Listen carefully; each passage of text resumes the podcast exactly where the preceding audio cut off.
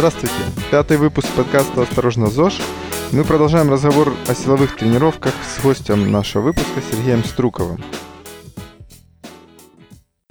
Задам контекст. Недавно какая-то автор сделала, мне кажется, специально такую информацию с эффектом пиара и вброса о том, что, мол, женщинам нельзя поднимать более пяти или десяти килограмм. В тексте там были приведены несколько исследований. Ну и главный вывод, что весь этот ваш фитнес, все эти ваши подъемы, всего, что тяжелее десяти килограмм, в конечном итоге приведут к обязательно к проблемам со здоровьем.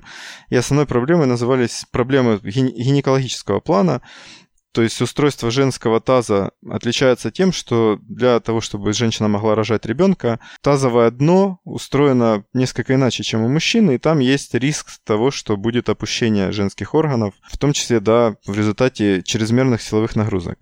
Так вот, хотелось бы тоже обсудить, насколько здоровье женщины зависит от силовых тренировок, насколько опасно поднимать тяжесть. Объективных оснований выделять женщин в отдельную группу в этом отношении нет. Результаты, которые я обычно говорю, там проявление силы мужчинами и женщинами, отличаются лишь в том, что у женщин слабее плечевой пояс, и обычно они не в состоянии в становой тяге и в приседаниях удерживать такую же штангу, как, как их, собственно, ноги, как их ноги поднимают, потому что их ноги, в принципе, и таз, благодаря тому, что у них относительно ниже в среднем центр тяжести, то эффективность и относительно короче в среднем, опять же говорю, у женщин нижние конечности по сравнению с верхней частью туловища. То, то есть у них, в принципе, от этого э, рациональнее техника и подъема получается, то есть более вертикальная спина, и они могут силу достаточно высокую проявлять мышцами ног. Но все, опять же, упирается э, в два простых факта. Во-первых, берутся крайности, то есть когда не готовая и дряблая, извините за выражение, женщина начинает поднимать какие-то рекорды ставить, то понятно, что у нее будут проблемы. Если она все делает постепенно, и у нее нет изначально серьезной патологии, потому что как бы это тоже надо выяснять, есть, конечно, случаи, когда нельзя, допустим, поднимать, во всяком случае, очень долго нельзя поднимать значительное отягощение.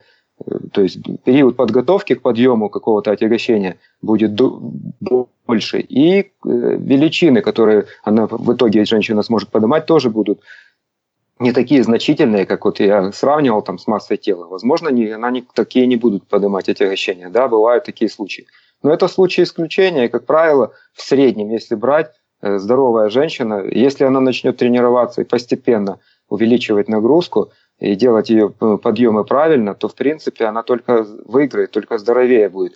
И у нее вероятность того, что э, какие-то осложнения произойдут, очень низкая сравнительно с тем, какие, какую пользу она получит. Как Олег уже говорил, это и метаболическая польза, и бытовая польза в плане самообслуживания, здоровья, э, в плане э, профилактики остеопороза, проф, в плане э, про, нетрудоспособности профилактики. То есть, фактически, занимаясь постепенно увеличивая нагрузку, нет объективных оснований для того, чтобы говорить, что женщине не стоит там поднимать. А, да, а скажите, просто, да. А можно я вот как раз этот вопрос, который меня в последнее время очень волнует? А, у меня подруга моя физиотерапевт, которая занимается как раз женщинами и всякими опущениями органов и так далее, и так далее. И она говорит, и даже мне присылала ссылки на какие-то исследования э, серьезные, что э, проводили, ну, смотрели, э, господи, гинекологи обследовали э, спортсменов, которые занимаются разными видами тренировок. Э, и, собственно, самые плохие результаты, то есть там чуть ли не выпадение матки, очень сильное опущение даже у совсем молоденьких и не рожавших женщин, было у двух категорий спортсменок. У тех, кто занимается прыжками, особенно батуты и вот это вот все, и у тех, кто поднимает тяжести. Я могу сразу ответить, потому что, в принципе, там даже можно не заканчивать мысль.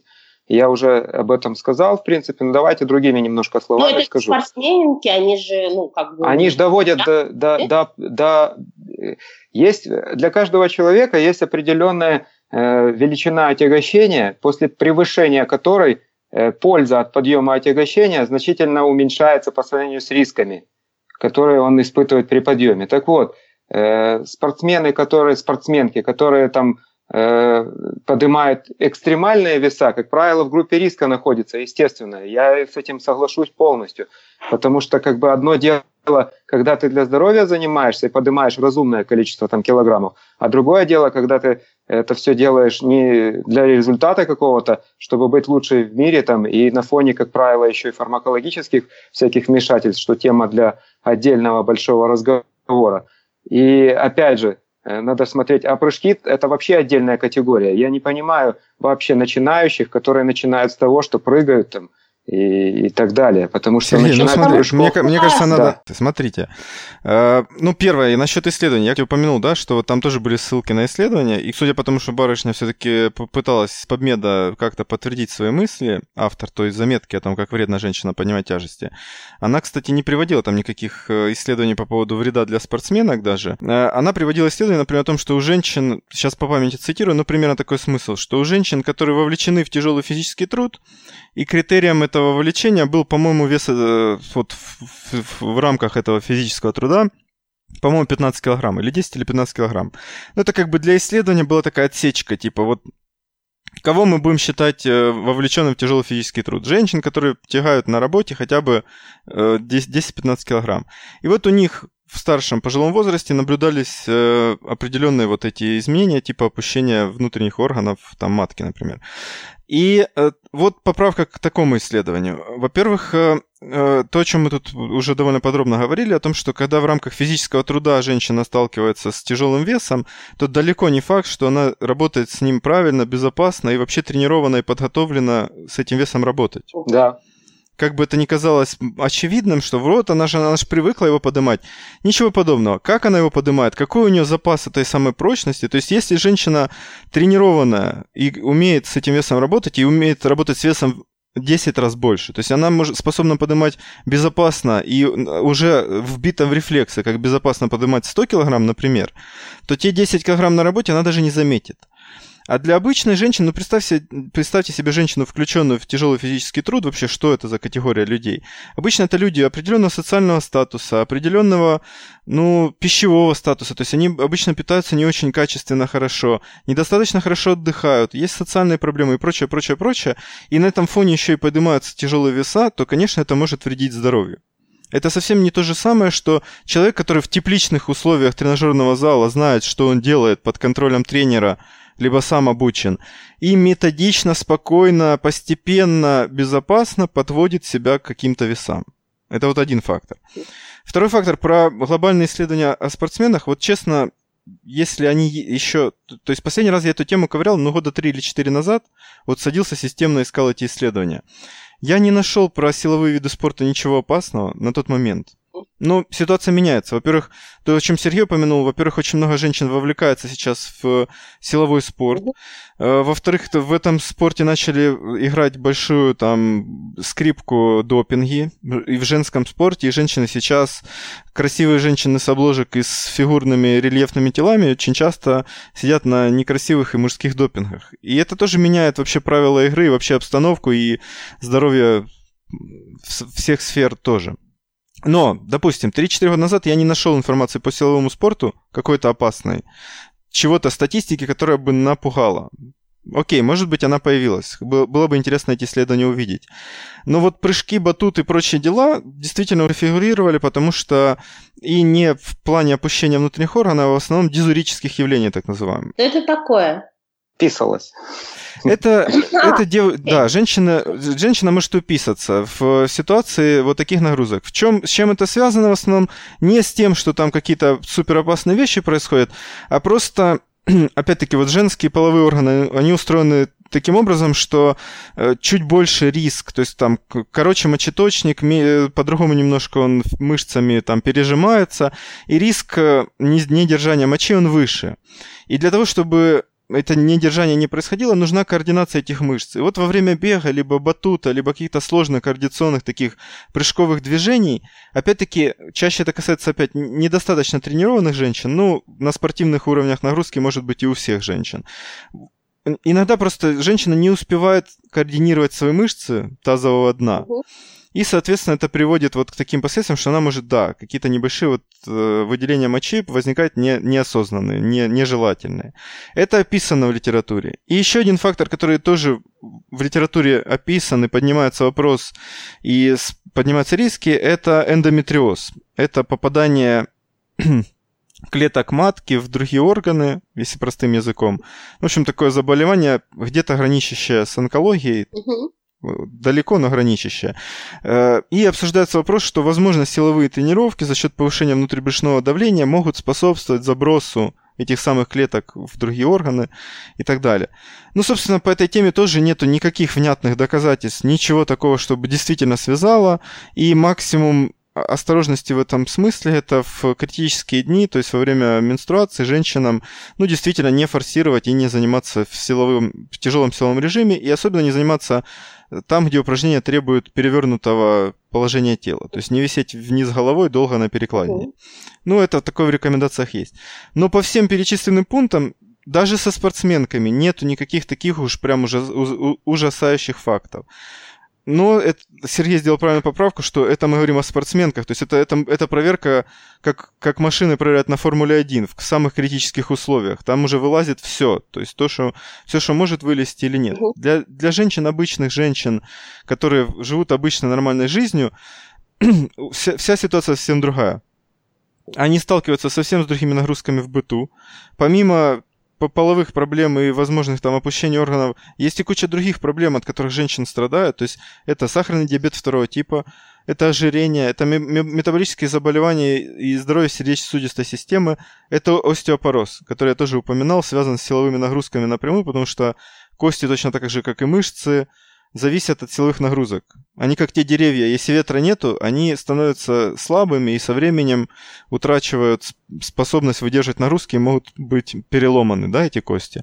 Так вот, все эти факторы, которые я назвал, помимо здоровья женской половой сферы, они тоже влияют, их тоже надо учесть. То есть это надо суммарно свести какую-то табличку пользы рисков и оценить, что помимо вот того, чем запугивают женщин, что у них якобы будет выпадение матки и прочие там проблемы, что очень маловероятно, особенно при планомерных, методичных, спокойных тренировках.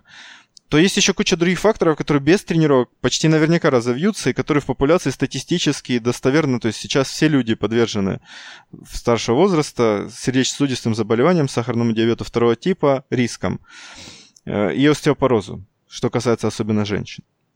Да, я приведу просто не, не пару небольших цифр. Это нагрузки, которые в прыжках испытываются. Так вот, мы говорили там о массе тела, там сопоставление с массой тела. Так вот в прыжках, в экстремальных прыжках в спорте, масса тела превышается восемь-тринадцать раз в некоторых движениях. Удар. Представляете, да? Какой удар испытывает организм. Поэтому, если вы хотите безопасно относительно поднимать, то сначала, особенно с начала тренировок, не стоит никаких прыжковых движений выполнять, пока не укрепите до, достаточно организм для, для этого. И вообще не поднимать тот вес, который вы не можете контролировать.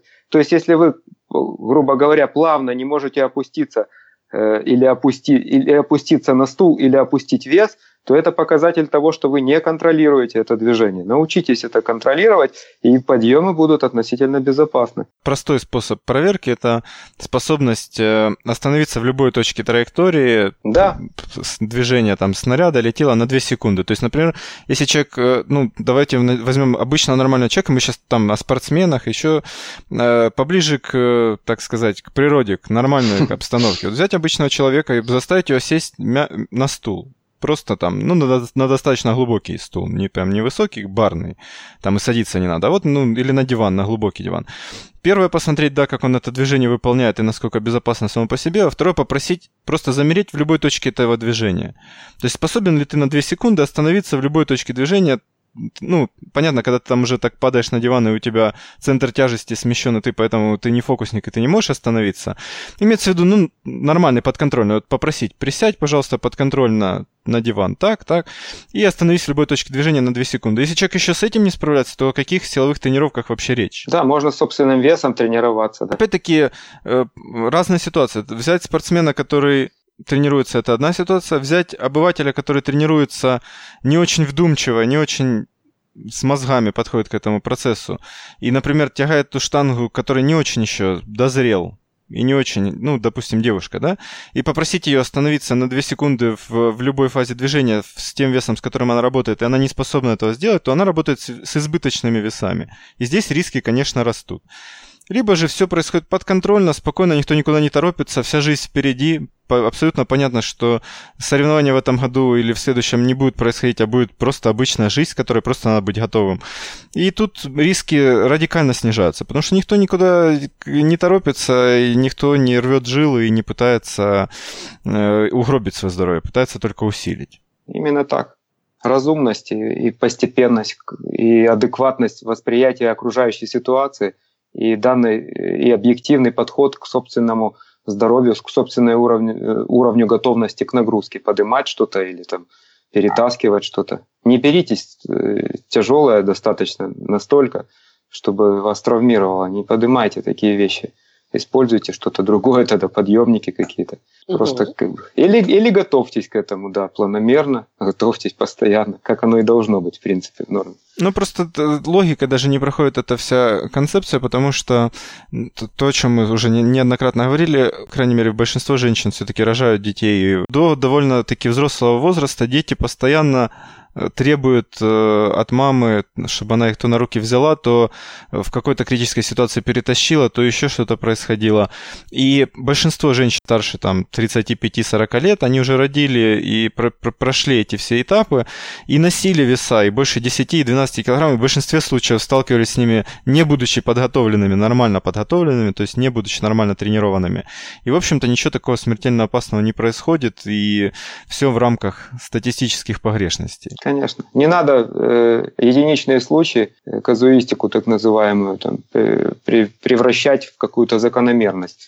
Не бывает такого, чтобы крайности э, были всеобъемлющими. Но если вы, конечно, в таком э, действительно относитесь к этим крайностям, то вам, в принципе, просто э, надо сдержаться на начальных этапах и сделать все более постепенно и не достигать таких величин э, нагрузок, как, как, как среднему человеку. То есть вот и все большое отличие только в этом. Но полностью избегать нагрузок – это неправильная стратегия. Пока вы можете шевелиться, пока вы можете двигаться, надо двигаться.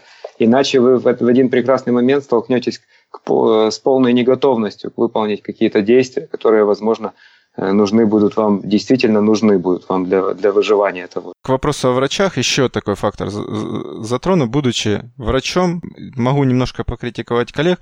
Я не знаю, как обстановка, допустим, в Израиле или в других странах, в некоторых странах получше, но то, что я могу судить, например, по Украине, вообще таким постсоветским странам, довольно-таки консервативная подготовка врачей с точки зрения вот отношения, собственно, к спорту, к силовым нагрузкам, вообще к разным, к разным. И они чаще проявляют какую-то настороженность. Вообще, то есть вопрос вот такого вот профилактической медицины, здорового образа жизни, врачи показывают не очень высокую подготовку и чаще транслируют какие-то мифы и э, специфические такие представления, которые... ну, вряд ли стоило бы озвучивать. То есть врачи должны пропагандировать более здоровый образ жизни и стимулировать к тому, чтобы люди меньше болели. А они в силу разных причин и образования, и специфической подготовки, и профдеформации в том смысле, что они сталкиваются с определенными категориями людей. То есть, например, если сидит врач, допустим, тот же гинеколог, к ней приходят женщины с определенными проблемами. Ну, то есть к ней-то идут женщины уже с проблемами. Те, которые без проблем, они к ней не идут. Они приходят и озвучивают какие-то факторы жизни. Ну, например, врач начинает перебирать и разбираться, а вот в чем может быть причина там, того же опущения органов, к примеру. И если женщина упомянет, да, я там поднимала тяжести, что там за тяжести, как поднимала, насколько было к этому подготовлено.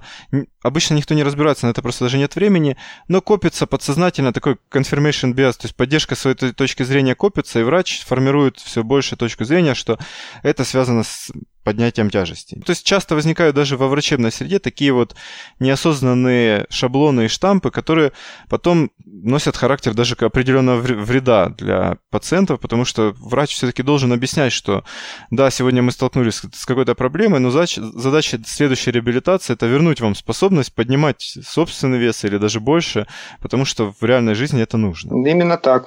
Если взять, например, детенированного человека, который вот вообще еще ничем не занимался, то, условно говоря, первая задача ему научиться вообще какие-то выполнять упражнения, то есть простые там движения, приседания, наклоны, потом, может быть, подключить какие-то отжимания, какие-то еще движения, ну то, что можно даже в быту делать.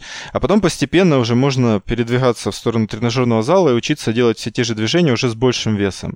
То есть это процесс постепенный, на несколько лет растянутый и постепенно, методично должен развиваться и вести уже к тем нормативам, о которых мы говорили. То есть, чтобы человек по прошествии двух-трех лет тренировок пришел и к определенной мышечной массе, то есть сформировал какой-то или поддерживал какую-то мышечную массу, пришел к каким-то физическим навыкам и был способен безопасно работать с весами.